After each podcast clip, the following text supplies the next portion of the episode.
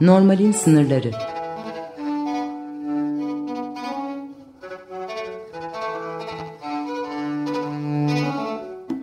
Klinik felsefe sohbetleri.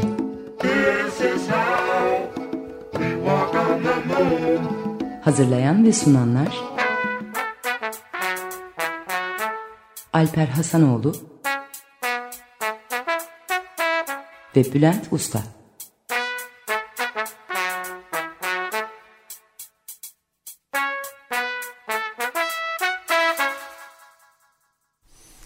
Normalin sınırlarına hoş geldiniz. Ben Bülent Usta.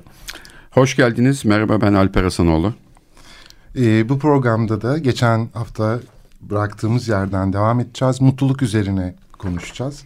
Ee, bütün e, programları mutluluk üzerine yapabilirmişiz aslında. Öyle değil mi Alper? Öyle gözüküyor çünkü e, bugün de e, bitmeyecek ama biz e, virgül koyacağız. Ee, ilk programda mutluluğun tanımından, sevinçle, esenlikle, iyi oluş arasındaki farklardan, antik Yunan filozoflarının ve Freud'un yaklaşımından bahsetmiştik. Edebiyatı da işin içine katarak. Ee, bu programda biraz daha böyle e, detaylara iniyor olacağız. Biraz işin içine siyaset bilim, felsefe e, daha çok ve günümüz e, çağdaş filozoflarından da aslında bahsediyor evet. olacağız. Ee, sen e, ağır toplar sende bugün. e, değil mi? E, Spinoza ile. e, evet, evet. Ben bugün birazcık daha e, haksızlık etmek e, pahasına ve bunu göze alarak light e, birkaç şeyden bahsetmek istiyorum. Alman e, günümüz e, filozoflarından Wilhelm Schmidt'in e, Mutsuz Olmak e, kitabından e, bazı alıntılar yaparak konuşacağım. Bir de e, Bernard Russell'ın aslında çok önemli bir filozof ama e, filozof olmak, parasız olmak anlamına da geliyor. Onun öyle e, para kazanmak için yazdığı kitaplardan bir tanesi olan e, Mutlu Olma Sanatı kitabında bazı e, şeyler, e, örnekler vereceğim. E, şimdi söz sende. E, ben böyle daha önceki benim mutlulukla ilgili mottomu düşündüm ve önceki programda da söylemiştim aslında Walter Benjamin'den mutlu olmak demek ürküntü duymadan kendinin farkına varabilmektir. E, Walter Benjamin'in bu sözü aslında şimdi birazdan bahsedeceğim situasyonistler, e, Haneke, e, Sepulveda. Oo, Haneke. Evet. Haneke'nin mutlu, mutlu Son filminden de. Mesela hepsinin ortak noktası aslında o ürküntüyü, ürküntü duymadan ama önce ürküntüye bakmak belki de. E, ve bizim bu programda yapmaya çalıştığımız şey mesela hayatla bağ, insanın kendisiyle kurduğu bağla kuruluyor ve psikoterapi, sanat, felsefe, edebiyat bunların hepsi aslında o bağ kurmanın e, araçları bir bakıma ve normalin sınırlarında yapmaya çalıştığımız şey bunların hepsini bir arada o alanındaki bağları kurmaya çalışmak. Benim mesela şeye programa gelirken Varenkem bu Gençler için Hayat Bilgisinde adlı kitabında böyle kıskançlıktan bahseder. Mesela uzun uzun ve ama kıskançlık dediği şey de Melanie Klein'in bu Haset ve Şükran adlı kitabındaki haset tanımına çok benziyor. Ee, ben de hasetten biraz bahsedeceğim. e, Walter Benjamin'in yakındığı insanlardaki ileriyi görme yetisinin kaybını ya da toplumun göz göre göre tehlikenin kucağına gidişini Vanegem şu şekilde tanımlıyor. Dünyanın harabeye, harabeye dönüşmesini, sahteliği, parçalanmayı görmemizi engelleyen yanılsama nedir? Kendimi mutlu sanmam olabilir mi? Pek değil. Böyle bir inanç ne öfke patlamalarına ne de çözümlemeye direnebilir. Tersine olumsuzun dolayımıyla bize katlanılabilir bir varoluş duygusu veren şey, bizim için bitmek tükenmek bilmeyen bir çekememezlik ve kıskançlık kaynağı olan başkalarının mutluluğuna inançtır. Kıskanıyorum, öyleyse varım. Ee, bu Descartes'in düşünüyorum öyleyse varımı Van Eykem e, kıskanıyorum öyleyse varım diye değiştirmiş ve burada aslında bir tür e, kapitalizmin, gösteri toplumunun eleştirisini de yapıyor bu kıskançlık üzerinden ve tam bu şeyde bir Turgut, Turgut Uyar'ın bir şiirindeki dizeler geldi aklıma. E, bu Van Eykem üzerine, bu haset üzerine düşünürken. Şöyle diyor şiirinde Turgut Uyar.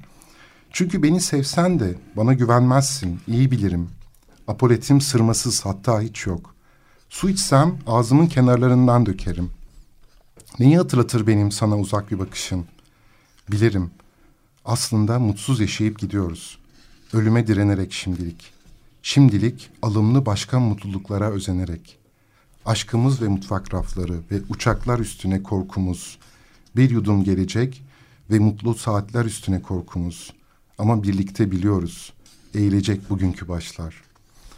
O şiir, e, Turgut şiirinde de bahsettiği gibi alımlı başka mutluluklara özenerek gerçekte e, hasetin şeyinde Melanie Klein'da e, mutsuzluk mutsuzluğun kaynağını ve pek çok aslında rahatsızlığın kaynağını hasetle ilişkilendiriyordu. E, buna dair şeyler e, söylüyordu.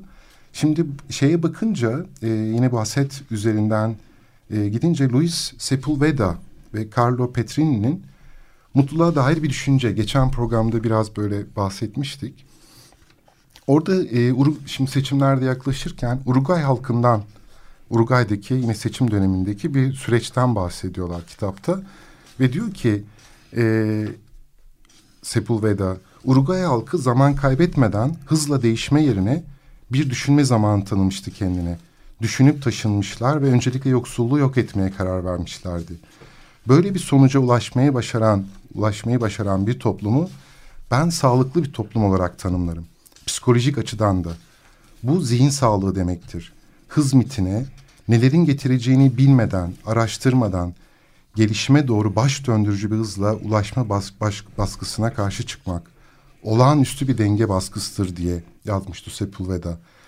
Buradaki e, hız miti ve bunu şey, şey olarak tanımlıyor sonrasında kitabında da kişisel ve eşsiz yaşam ritmimize sahip çıkmamız gerekliliği üzerine. Çünkü buradaki pek çok günümüzdeki umutsuzlukların e, kökeninde bu hız miti e, ve e, sanki bir şeyleri acelemiz varmış gibi e, yaşamamızın aslında etkili olduğunu e, söylüyor. Ve insanların mesela hatta o kitabında bir şeyden de bahsediyor. Mayakovski'nin pardon söyleşisinde Bilgelik için Dua başlıklı şiirinde Mayakovski dur tıpkı uçurumu hisseden bir at gibi diyor. e, bu haset aslında bizim gündelik pratiğimizde de çok e, ortaya çıkıyor değil mi e, terapilerde ben şimdi e, Russell'ın e, hasetle ilgili hasetin mutsuzluğun en önemli e, sebeplerinden birisi olduğundan bahsedecektim ama sen aslında haseti e, e, çok e, şey bir şekilde düzgün bir şekilde anlattım. Ben yalnızca gündelik pratikte o yüzden vazgeçtim nasıldı bu söylediği şeylerde. Yani hakikaten öyle yani haset, çekememezlik, kibir bu tür şeylerin tamamı e, insanların gündelik hayatta e, çok fazla e, hiç sebebi olmadığı halde elindekileriyle yetinmeyi bilmedikleri halde ellerinde bir şeyler olduğu halde e, mutsuz olmalarına sebep olan bir şey. E, hep bir başkası hep daha fazla şeye sahip çünkü hiçbir zaman için e, hiçbir zaman yani yetinmemeyi bilememek tabii ki sistemin bize e, daha çok tüketelim, daha çok tüketelim, daha çok para harcayalım diye e, uğraşması sonucu e, bu yetinmemek ve çekememezlik ortaya çıkıyor. Ama zaten bu sosyal medya işte o mutlu fotoğrafları Instagram'da falan tabii ki bu e, bununla e, alakalı. Ama hiç bunlar olmadan da ben e, e, çok fazla insandan duydum. E, yani işte ben ondan aslında çok daha iyiyim e, o e, bilmiyor e, işte başarı bir sürü hata yapıyor. Ama insanlara e, çok iyi anlaşmayı biliyor yalakalık yapıyor şunu yapıyor bunu yapıyor ve işte onun maaşı e, şu kadar artıyor. Aslında ben hak ediyorum onu e, diye e, bu narsizmin başka bir türü olarak e, başka bir şekli olarak e, insanlardan çok fazla böyle e, şey duyuyoruz ve mutsuzluktan bu mutsuzluktan insanların kurtulmasına yardım edebilmek de terapide acayip derecede zor aslında farkındaysan. Çünkü e, ya, yani 30 e, bir sürü ter, e, acemi terapist aslında şu tuzağa düşüyor. E, e, e, onun aslında ne kadar iyi olduğunu e, işte biraz daha çabalarsa uğraşırsa e, başarabileceğini onun da işte e, kariyer basamaklarında yükselebileceğini filan e, onunla birlikte e, şey onu e, motive edip onu e, bir şeyler yapmaya e, harekete geçmeye daha çok çalışmaya daha çok çalışmaya sevk ediyor. Halbuki mutlu olmak başkalarından daha fazla başarılı olmakla falan hiç alakası e, olan bir şey değil. Aksine e, bu gerginlik de daha da fazla mutsuz olmak e, söz konusu. Sen e, şiir okudun ya. ben e, kıskandım ben de şiir okuyacağım. Ama yani galiba bir şey söyleyeceksin. E, aslında burada e, Van bahsettiği ve Melanie Klein'ın böyle haset üzerine, haset ve kıskançlık arasındaki fark böyle bazen çok e, karışıyor değil mi? Karışıyor. Ama bazıları da gerçekten hasetin de haset diye bir şeyin olmadığını, gerçekte kıskançlık tanımının yeterli olduğunu düşünenler de ben var. Ben kesinlikle karşıyım. Ee, bu öyle bir ayrım yapılmasına Çok büyük mı? bir ayrım evet. Hı, Çok büyük bir ayrım evet, var. Var evet. Hasette şöyle bir şey var. Ben ona sahip değilsem ona kimse sahip olmasın. Kıskançlıkta Kötücüllük ise, var evet. Hasetin evet, onu içinde. yok etmek. Hı hı. O haset edilen. Bunu Melanie Klein memeyi şimdi meme e, dünyaya gelen çocuk için böyle ilk nesne, ilk iyi nesne, onu doyuran, haz veren nesne. Haz veren. Ve ihtiyaçları ee, gideren nesne, doyuran nesne. Hı hı. Ve onu bir emdiğinde e, harika. Fakat meme ondan uzaklaştığında o iyi nesne birden kötü nesneye dönüşüyor. Çünkü eğer çocuk öyle bir güvenli bağlanma yaşamadıysa memenin tekrar gelmeyeceğini, geri gelmeyeceğini düşünüyor. Ve bu yüzden kötü Düşünmüyor nesne. herhalde hissediyor değil mi? Evet. Daha henüz düşünebilme Tabii. aşamasında değil. Ve meme geri geldiğinde de yine gidecek korkusuyla onu sonuna kadar sömürmek o memeyi. Zarar verir, verir vermek istercesine emmeye çalışmayı Melanie Klein haset olarak tanımlıyor. Ya Aslında, bu da annede biraz değil mi kabahat? Yani e, yeteri kadar verebilse zamanında verebilse e, bebekte pek haset duygusu geliştirmez sanırım. Ya evet. da e, gerçekten ihtiyacı olduğunda verebilse. O ihtiyacını anlayabilse çocuğun. E, fakat, Yoksa bebeği suçlamayalım şimdi haset evet. ediyor falan. E, ve e, anne eğer tabii kaygılıysa, kafasında başka şeyler varsa onu fark edemeyebiliyor ve çocuğun, bebeğin o ihtiyacını o an e, karşılayamayabiliyor. Ve sonradan bu bir haset. Şimdi bizim günümüzde bu e, siyaset bilimcilerinde kapitalizme dair yapılan eleştiriler, eleştirilerde de böyle bir haset etme ve haset ettirme. Bundan alınan bir haz. Özellikle haset ettirmeden alınan haz. Sosyal medyayla olan ilişkide de bunu aslında o kadar çok e, gülümseyen mutlu fotoğraflar, yemekler, işte gidilen bunların hepsinin bu kadar şey göstermesinin ardında birilerini haset ettirme olabilir mi? Araya girip yalnızca çok kısa geçmişten bir e, neredeyse hiç haber olmayan e, ama haset bu tam da bu dediğinin sosyal bir e, şeyini bir, bir anekdot bir olay anlatacağım. E, bu Reyna bilmem ne falan gibi şeylerin daha olduğu zamanlarda ve aynı zamanda televizyonda böyle bu e, magazin programlarının işte onunla bu bununla falan diye televizyonlarda çok fazla gösterildiği zamanlarda e, ve yani işte Reyna'dan çıkarken Porsche'ye binenler yanında böyle işte yakışıklı adamlar, güzel kadınlar inanılmaz bir hayat. E, ve e, kısacık böyle bir birkaç satır e, yalnızca ben okumuştum. Hangi dergide gazetede olduğunu bilmiyorum. E, yani e, onlar öyle yazdığı için söyleyeceğim. Varoşlardan tırnak içinde varoşlardan gelen e, 5-6 tane genç e, çocuğun Reyna'ya taş attı, attıklarını, bir sürü taş atıp kaçtıklarını. Yani e, yani onların haset etmesine sebep olmak korkunç bir şey. Çünkü yani aslında orada haset edilecek bir şey yok ama bu kadar yalnızca oradaki e, her şeyi ben emeceğim ve kimseye hiçbir şey bırakmayacağımla e, çok alakalı bir şey değil mi? Evet hasetin zaten temel şeyi o ve gösteri toplumu bu situasyonistlerin tarif ettiği şeyde de bu kıskançlık e, ve insanları bu kadar çok çalışmaya bu kadar çok e, para kazanmak ya da mal mülk edinme çabasında e, yönelten şeydi bu olduğunu söylüyor Van Eyck'lem'de. Melanie Klein'i aslında bu anlamda doğrularcasına. Fakat buradaki haseti yaratan şeylerden birisi Sepulveda'nın da böyle e, bahsettiği gibi e, durup düşünmeye zaman olamayacak e, kadar bir hız mitine yenik düşmüş olmamız. Yani her şey o kadar hızlı gidiyor ki ve bu hızın bir parçalanma etkisi de e, var. İnsanlar günümüzde yine situasyonistlerin de belirttiği üzere bir tecrit koşulunda yaşıyorlar. Çok bireysel e, hayatlar yaşıyorlar. Artık toplulukları insanları birbirlerine bağlayan bağların bu anlamda e, koptuğuna dair e, eleştiriler ve yeniden o bağların kurulmasına dair e, öneriler var. Yani Şimdi, hızdan bahsediyorsun. Evet hız hız bildiğim ve bunun için mesela e, diyor ki günümüzde e, Sepulveda basit gibi duran ama hiç de öyle olmayan bir yeteneğe yani koşumuzu durdurup düşünme yeteneğine ihtiya ihtiyacımız olduğunu düşünüyorum. Dur ve bu baş döndürücü yaşam ritmi Seni gerçekten bir yerlere götürüyor mu diye düşünmeye başla. Gerçekten mutlu bir insan yazgısına götürebilir mi diye düşün diyor bir söyleşisinde.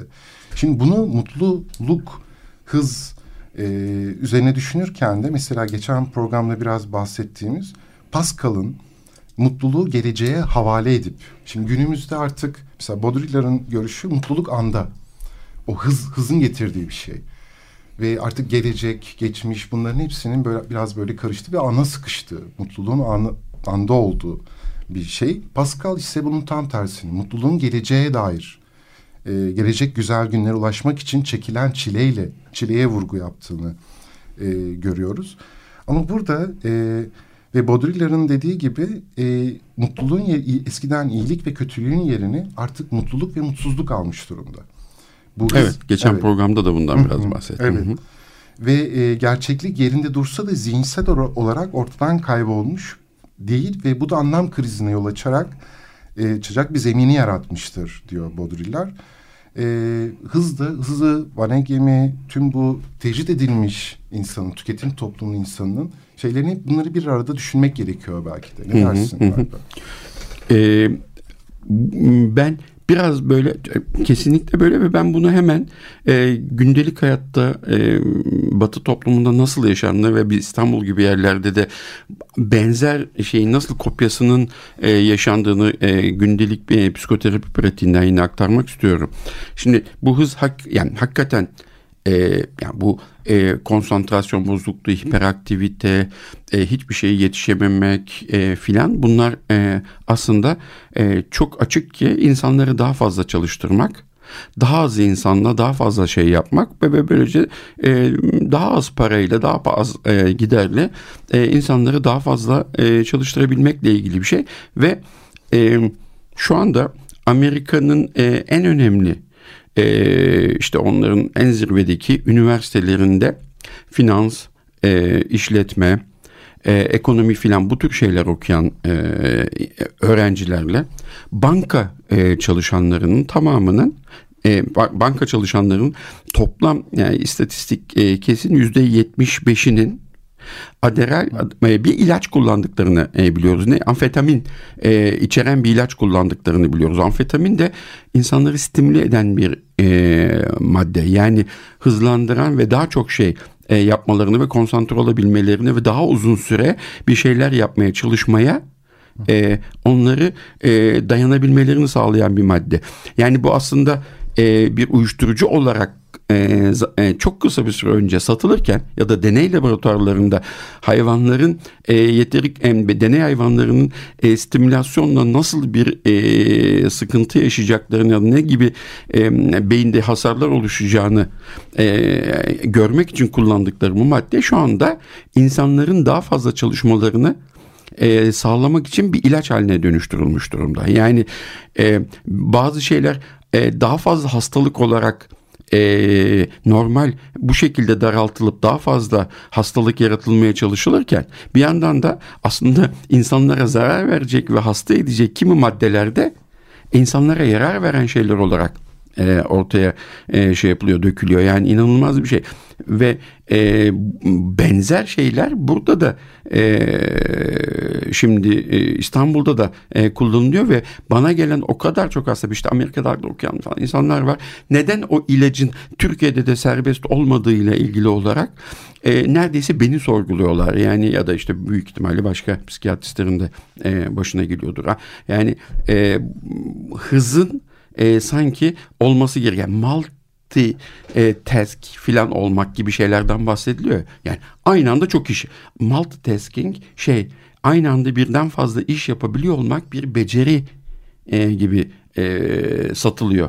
Yahu niye böyle bir şey yapalım ki? Yani ben neden e, mailimi okurken aynı zamanda kahve içeyim ama o sırada birileriyle telefonla konuşayım e, ve bilmem ne bilmem ne.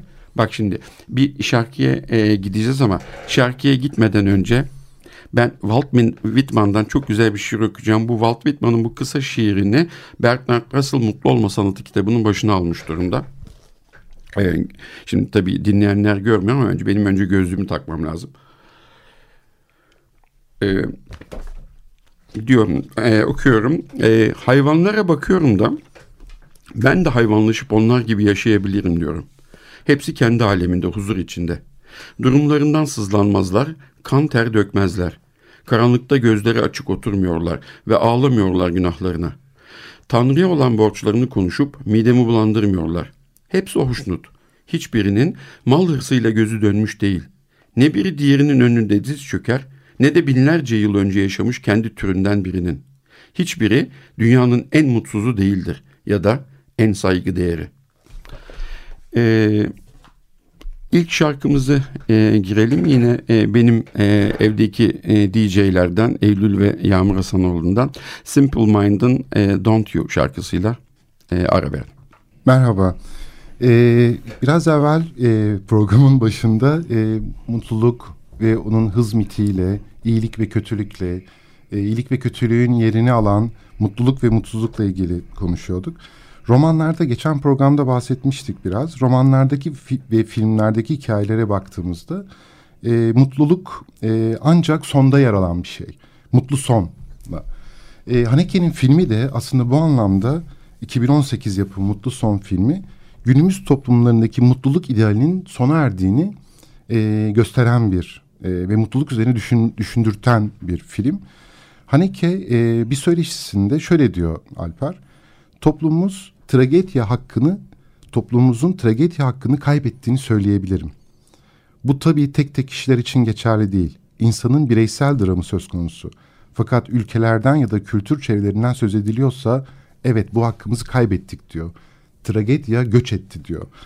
Şimdi tragedya deyince e, de e, özellikle eski Yunan edebiyatta milattan önce 6. yüzyılda e, yazılan seyircide acıma ve korku duyguları uyandırarak ruhu tutkulardan temizlemek amacıyla yazılan tür. Kendine özgü katı kuralları olan bir tür.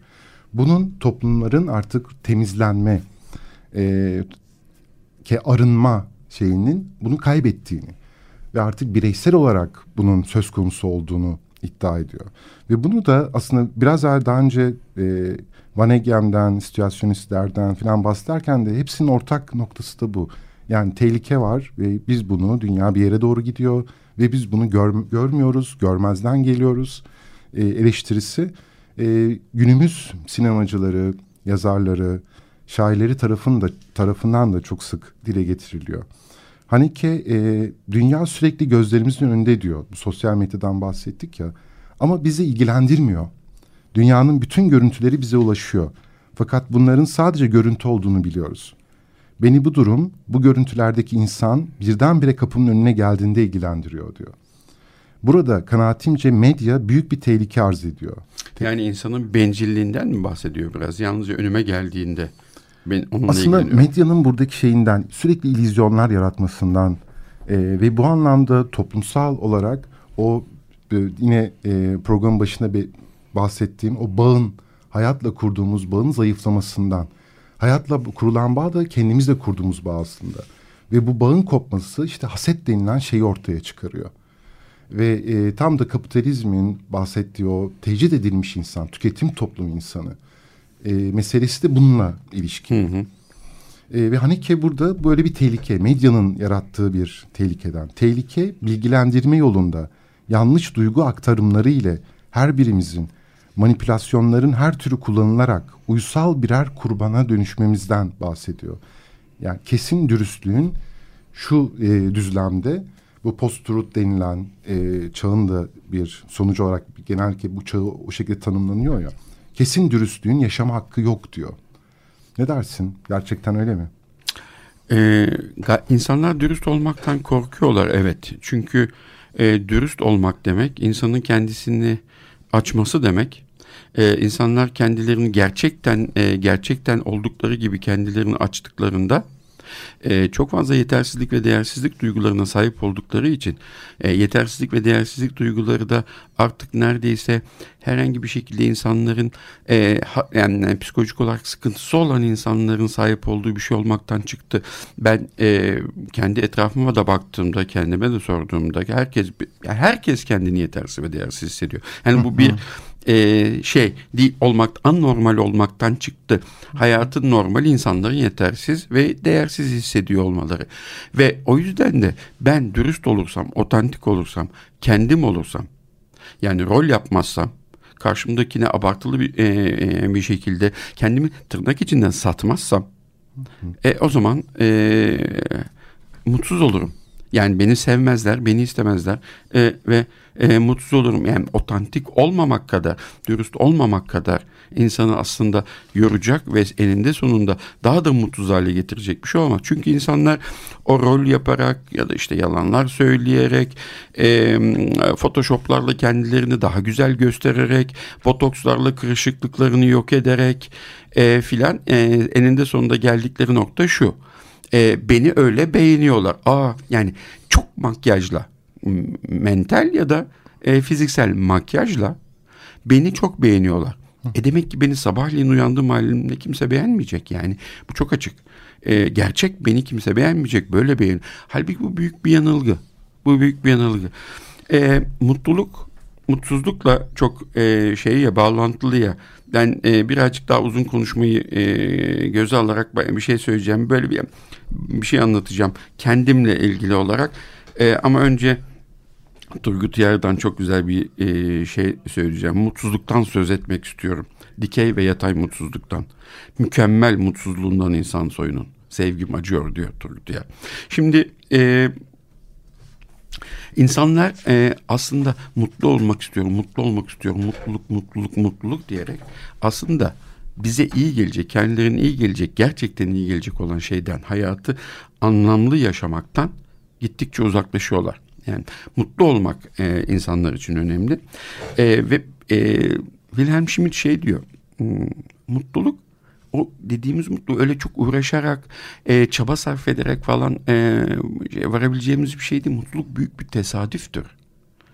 E, şanstır mutluluk. Bak, bak Almanca'daki e, mut, e, mutluluk kelimesi gülük. Aynı zamanda şans demek. Ve e, tesadüfler ve talihli olmakla, e, şanslı olmakla mutlu olmak o kadar iç içe olan bir şey.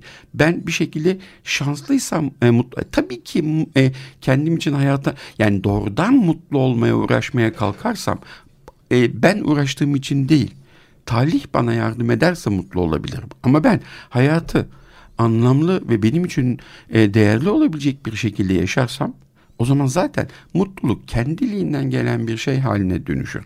Ee, yani insanları e, kıskandırmak pahasına bunu göze alarak şunu söyleyebilirim. Ben e, belirli bir süreden beri e, kendi yapıp ettiklerimle filan kendimi kendi yaşadığım hayatı şu anda oldukça e, doyurucu e, e, buluyorum ve e, yapmak istediğim şeyi yapıyorum. Yani çok uzun süreden beri. İşte 16 yaşında terapist olmak istedim ve 52 yaşındayım. Çok uzun yıllardan beri terapist olarak çalışıyorum. Ama bak e, tesadüf yani uzun süreli mutluluğun bile yani biraz evvel kısa anlık mutlulukların tesadüf olduğunu söyledim ama e, uzun süreli anlamlı bir hayatın bile bazen tesadüflerle ilgili olabileceğiyle ilgili kendi hayatım üzerinden sana şey ben şimdi 16 yaşında işte terapist olmak istediğimi düşündüm. Sonra da e, psikoloji okuyacağım dedim. Ama annemle babam o kadar çok e, karşı çıktılar ki ne yapacağımı bilemedim. Ve işte e, ilk programda da kendimden birazcık bahsederken söyledim. İşte bir şans eseri. Fındıkzade otobüs durağı. Yani benim hayatımda çok önemli bir yer. Yani İstanbul'da olmayanlar e, bilmeyebilirler. E, e, Fındıkzade otobüs durağı Cerrahpaşa'ya çok yakın, Aksaray'a yakın bir yerdir. Çok sıradan böyle bir e, şey. Okula e, e, e, Cerrahpaşa'da okumuyorum o zaman. E, bir şekilde Fındıkzade otobüs durağındayım. Önümden benden yaşça büyük bir İstanbul Erkek Sesi'nden bir abi geçti. Geçiyordu. Merhaba abi falan dedim. Öyle konuştuk. Ee, o bana e, söyledi. Çık ne istiyorsun ne yazacaksın işte terapist olacağım dedim. Ama annem babam bilmem ne falan. Yani orada onun hangi sebeple oradan geçti, hangi tesadüfle oradan geçtiğini bilmiyorum. Ben de şimdi hangi tesadüfle Fındıkzade otobüs durağında olduğumu bilmiyorum. Ama o bana ya e, bu kadar uğraşma tıp yaz sonra psikiyatrist e, olursun dedi. Tıp, tıp oku psikiyatrist olursun herkes mutlu olur dedi. Şimdi yani e, tesadüf. Bazıları bunu kader diye açıklayabilir. Kimisi evrene enerji yollar, iyi enerji yollar ve ondan sonra bu e, enerji onu e, onun için bir şeyler yapar. Ama işte ben buna tesadüf diyorum ve bu tesadüfler her zamanda e, iyi olmayabilir. E, bazen tesadüfler, iyi tesadüfler sonradan daha kötü şeylere e, yol açabiliyor. Sana vereceğim sözü ama ee, ben biraz şans çok konusunda farklı şeyler, düşünüyorum. Evet. Pekala. Ee, o, ama bu tesadüflerle ilgili olarak mesela Homo Faber diye çok güzel bir kitabı vardır şeyin Max Frisch'in. Walter e, Faber oradaki e, mühendis uçak e, bir yere gidecektir. Uçağı bin, e, uçağı bekliyordur ama aslında birden içine bir sıkıntı basar. Hiç binmek istemez. E, ama e, o bir mühendistir, iş için bir yere gidecektir filan biner yani o içindeki o sıkıntıyı dinlemez de uçağa biner ve bir uçak kazası olur. Uçak düşer. Tesadüf iyi tesadüf şu. Kimse ölmez. Ama orada olaylar başlar ve uçak düştükten ve hayatta kal, e, kalmasına sebep olan o müthiş tesadüften sonra orada gelişen olaylar e, Walter Faber'in hayatındaki en korkunç şeyleri e, yaşamasına sebep olur. Tesadüf, tesadüf, evet. tesadüf. Ee, yani psikodinamik açıdan pek böyle şans, tesadüf gibi şeyleri aslında o senin yüklediğin anlamdan biraz farklı ben hı hı. bakıyorum. Mesela pek çok böyle danışan, pek çok insan kendisini pek çok durumda, bazı durumlarda şanslı ya da şanssız olarak e, nitelendirebiliyor ve şanssız dediği zaman, şanssız olarak tanımlarken e, bunun üzerine biraz düşündüğünde aslında başka anlamlar, o şanssızlığın bir şans olabildiğini de e, görebiliyorlar. Yani burada şans ve şanssızlık ya da tesadüfler mesela özellikle bilinç dışı vesaire işin içine girince çok e, farklılaşabiliyor. Yani e, böyle şanslı... Hani sözünü keseyim mi? Evet. Sigmund Freud şey der. E, bir çok güzel bir e, konferans verdikten sonra e, acayip böyle haz almıştır filan. E, söylediği şeyler herkes alkışlamıştır filan. Sonra böyle prosunu yakar e, prosundan derin e, bir nefes çeker. Biliyorsun pro çok fallik e, bir e, şeydir, e, imgedir ve e, şeyler e, arkadaşları işte onun öğrencileri ona böyle gülümseyerek bakarlar oradan filan. E, anlar hemen niçin gülümsediklerini yani çünkü o has pro bilmem ne falan filan beyler de pro bazen yalnızca bir produr. Yani şimdi e, şey konusunda katılıyorum sana. E, bilinç dışının e, bizim şans ya da tesadüf dediğimiz bir sürü şeyde aslında bilinç dışının rol oynayabileceğine. Ama bazen pro yalnızca bir produr. Çünkü e, Fındıkzade otobüs durağında e, bulunmamın benim bilinç dışında pek ilgisi olduğunu zannetmiyorum. e, bu tür karşılaşmalara dair de çok enteresan şeyler var. E, tesadüflerin aslında gerçekten ne kadar tesadüf, ne kadarını bizim arzularımız Psikanalistler hep böyle zorluyorlar biliyor musun? Ben bana ben şimdi ben şey düşünüyorsundur. Alper'deki direnci tabii ki doğal olarak kıramıyorum. Alper direnç gösteriyor. Çünkü psikanalizde e, psikanalistin yorumunu kabul etmezse analizan e, direnç gösteriyor. E, ben anlamda. mesela e, kendini o açıdan şanslı olduğunu söyle, söyledin ya. E, bunun böyle kendinden o şükran, şükretmek, o Melanie Klein'in şükretmek dediği şey. Var olan şeyi kabul etmek, kabullenmek e, başka bir oradaki abi sana, e, sana başka bir şey söyleseydim belki onu da bugün e, anlatırken evet bana böyle dedi ve işte mühendis olmam çok memnunum mühendis olduğum için de diyebilirdim. Ya da Allah kahretsin herif nereden çıktı karşıma? yani e, o kadar da etkileyici konuşuyor ki, konuştu ki mühendis olmayı e, bana öylesine anlattı ki ben e, o güçsüz selfimle henüz daha kendimi bulamamış o e, 17 yaşımın 18 yaşımın haliyle inandım ona. E, çünkü o bilmem ne bilmem ne şirketin başında bir şeydi ve ben de o hırsa kapıldım ve mühendis oldum. Halbuki çok mutsuzum ben. Yalnızca ve yalnızca terapist olmak istiyordum diye diyebilirdim yani. Diyebilirdin ve e, terapiye geldiğinde de işte sen de bana anlatıp evet, e, mühendis olmakla ilgili bir şükretme sonucuna varabilirdin. Çünkü buradaki e, mesela yine Haneke'nin üzerinden gidersek biraz daha bahsettiğin şeyde hani gerçeklik e, ve medya e, buradaki tehlikeden bir ve dürüstlüğün yaşam hakkı yok derken aslında şunu söylüyor Haneke bastırmak diyor ki psikolojide de öyledir. Gerçeği, gerçeği görmek ve onunla yaşamaktan daha zordur diyor. Ve şu an günümüzde insanların en çok kullandığı değil mi, savunma mekanizmalarından birisi bastırma, inkar. En e, tehlikeli, tehlikelisi. Ve e, biraz daha yine bahsederken... Sağlıklı da olabilir bastırma. Sağlıklı bastırmalar da var e, elbette ama bir yerden sonra bastırma mekanizmasına çok fazla yüklenirsek hı hı. ve ondan sonra başka sıkıntılar, o gerçeklikle bir kopuş, gerçek kendi gerçekliğimizden bir kopma, kendi duygularımızı tanı, tanıyamama gibi bir sonuçla da karşılaşabiliriz. Buradaki o bastırmanın ve gerçeği inkar etmenin e, çünkü o post-truth denilen şey o hakikati e, göreceli bir hale gelmesi ve değiştirilebilir, üretilebilir bir şey haline gelmesinin toplumsal sonuçlarını da aslında bireysel ve toplumsal sonuçlarını da e, yaşadığımızdan bahsediyor. O yüzden diyor toplum tragedya hakkını kaybetti ve e, bu yüzden de tragedi e, şeyler hmm, bir e, e, hangi psikanalist olduğunu e, hatırlayamıyorum şimdi ama e, tragedyanın e, amacının yani e, şey olduğunu e, söylüyordu. Ben ona birazcık katıldım. Yani antik Yunan'daki tragedinin amacının e, çok açık bir şey, çok e, düz bir şekilde katarsis olduğunu. Yani tragedide o kadar korkunçtu ki her şey. E, insanlar onu seyrederler ve böyle şeylerin başlarına gelmediği için şükran ve yani böyle oh e, derler. Yani başkalarının başına gelmiş şeyler ben daha şanslıyım e, ve e, antik Yunan'da e, hakikaten e, böyle bir fonksiyonu var aslında. Tabii ki başka bir şey söylemeye çalıştığının evet, farkındayım. Tragedi, oradaki tam e, karşılığı kullanmıyor bunu. Ama o toplumsal çünkü ona sordukları soru neden böyle tragedya o eski usul e, eserler üretmediğini dair bir şey söylüyor ve neden bireysel olana yoğunlaştığını. Aslında orada bireyseli yoğunlaşırken bir toplum eleştirisi de yapıyor hani. Hı hı. Ve e, buradaki tabii mesela yine biraz daha felsefe üzerine konuşurken de bir e, filozof şey diyor 19. yüzyıl insanı nevrotik özneyken 19 insanı için günümüz insanı için psikotik özne. O bahsettiğin normalin sınırları meselesi zaten burada e, çok daha anlamlı bir hale geliyor artık nevrotik bir insandan çok psikotik bir özneden.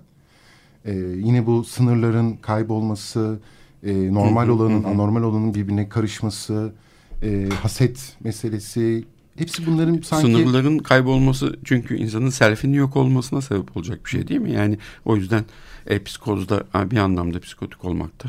E, böyle bir şey. Evet çok güzel bir yorum. E, gerçeklikle değil mi? Psikotik için şey, psikoz için gerçeklikle olan ilişkisi e, öncelikle gözlenir. Değil mi? Nevrotik olan gerçekle bir bağı vardır ve kendisine karşı dürüst olma çabası içindedir. Ama psikotik artık gerçeklikle bağını e, koparmıştır. Bu anlamda psikotik özne olduğunu çağımız insanının e, ve pek çok sorunun buradan kaynaklandığını e, ileri süren e, filozoflar özellikle Baudrillard'lar gibi filozoflardan e, bahsetmek mümkün.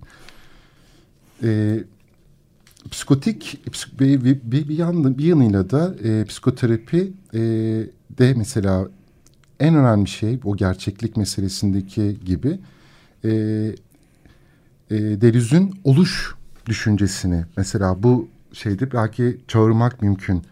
E, tam da e, yaşamın yeni olanaklarını keşfetme, icat etme Deleuze oluş için bunu e, öne süren, sürekli bir gelişim halinde olan insan. Yani biz psikotik özne deyip işin içinden çıkamıyoruz. Burada bu yeni bir oluşu anlamlandırmamız bir bakıma e, ge gerekiyor. Ve bunun için de Deleuze bizi Spinoza'ya, özellikle Spinoza hı hı. üzerinden e, e, hareket ederek bize oluşun sınırlarını, mutlulukla ilgili mesela e, oldukça fikirler veriyor. Hı hı. E, ve Spinoza'nın o özellikle pratik felsefe kitabında e, şöyle bir şeyden bahsediyor. Etikadan bahsederken e, Deleuze'ün kitabının adı Pratik Felsefe. Şöyle bir şey diyor. Kötü, kölelik diyor tam anlamıyla kudretin azalışının rejimidir. İktidarlarını kederle kuran ancak öyle yönetebilen insanlar vardır. Şu tipten bir kederler rejimi kur, kurarlar. Pişman olun tipinde.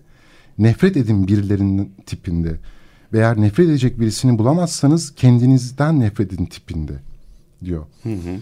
E, ve bu Spinoza'nın bu teşhis ettiği bu keder meselesi e, de mutlulukla beraber aslında ele alınan bir şey. Kederden, e, kederin yüceltildiği bir e, toplumsal e, kültürden ve bunu yaratan iktidarlardan e, bahsediyor Spinoza.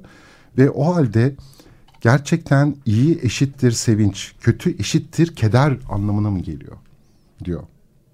İyi Hı -hı. eşittir sevinç, kötü eşittir keder. Ama şimdi görebiliyorsunuz ki düşkünce duygusal iştah ve aşkların en güzeli hiçbir şekilde ruhsal, tinsel bir mesele değildir. Asla değildir. Bu bir karşılaşmanın söylendiği gibi iyi işlediği zaman demektir. Bu işlevselciliktir ama çok güzel bir işlevselciliktir diyor. Buradaki kölelik e, şeyini de e, keder üreten iktidarları da şöyle e, tanımlıyor. E, keder tutkunu adam kendi iktidarını kurmak için bu kederli tutkulara ihtiyaç duyan ve onları sömüren adam. Ve genel olarak insanın durumundan ve insanın tutkularından dolayı kederlenen adam. Üç tip e, kişilik olduğundan bahsediyor bu anlamda. Ee, sen e, çok derinlere gidiyorsun. Evet. Yani ben birazcık e, yani yine bir felsefe filozofun e, 17. yüzyıl filozofunun Fransız e, Pascal'ın söylediği bir şeyden gideceğim birazcık da güldürmek için e, seni. E, şimdi tesadüflerden bahsettim. Sen tesadüflere inan, inanmıyorum dedin bir e, psikanaliz e, e, fanı olarak. E, Pascal diyor ki e, dünyadaki bütün talihsizlikler insanların evlerinde oturmamalarından doğar. Şimdi e, e, çünkü dışarıda bir şeyler başımıza gelir. E, bunu ben e, niye şey yapıyorum sana söylüyorum. Bunu neden aldım? Bugün bir e, danışan geldi bana. Bugün çok taze danışan. E, umarım dinlemiyordur bizi. E, şimdi tabii isim vermeyeceğim için sorun yok. E, şöyle bir şey. E, bayağı bir süredir agorafobisi var. Bayağı bir süredir evden çıkmıyor e, evden çıkabilmesi için ancak bir başkasının kendisine eşlik etmesi gerekiyor.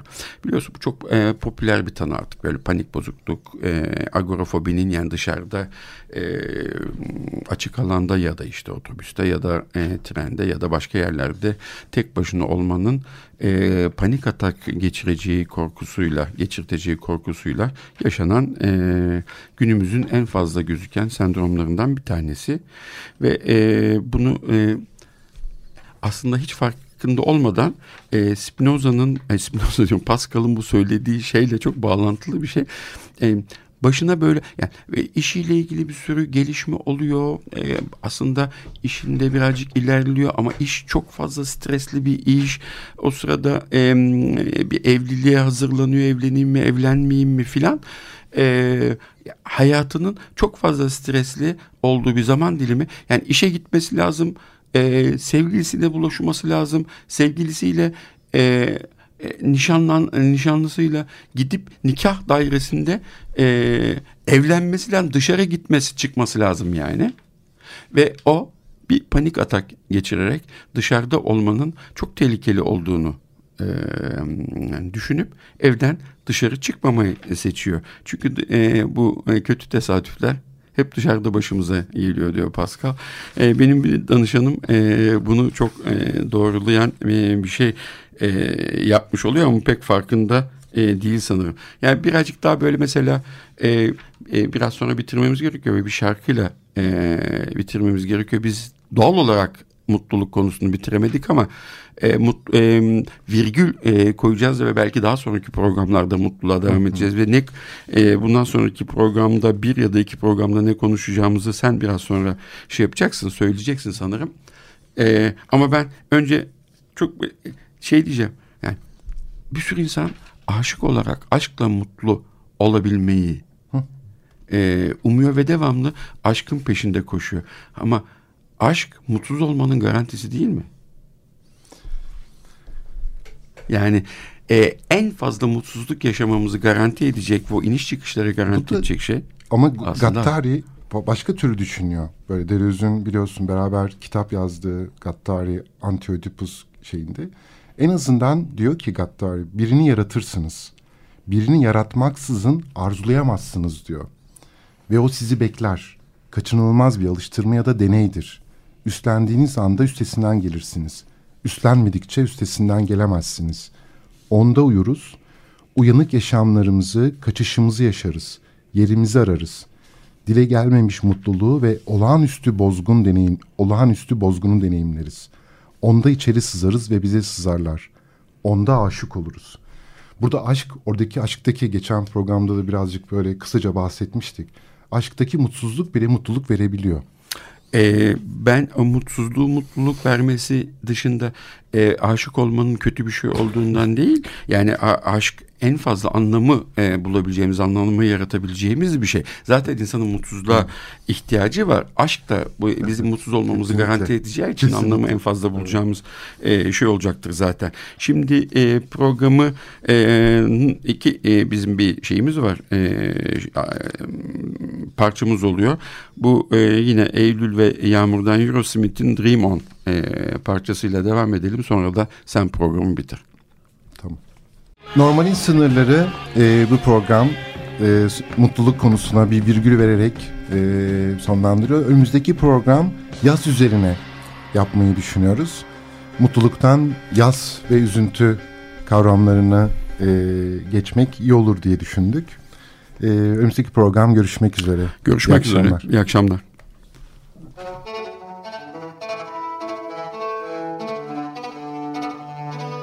Normalin sınırları.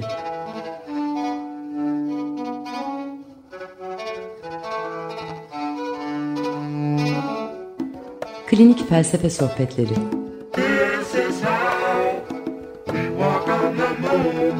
Hazırlayan ve sunanlar Alper Hasanoğlu ve Bülent Usta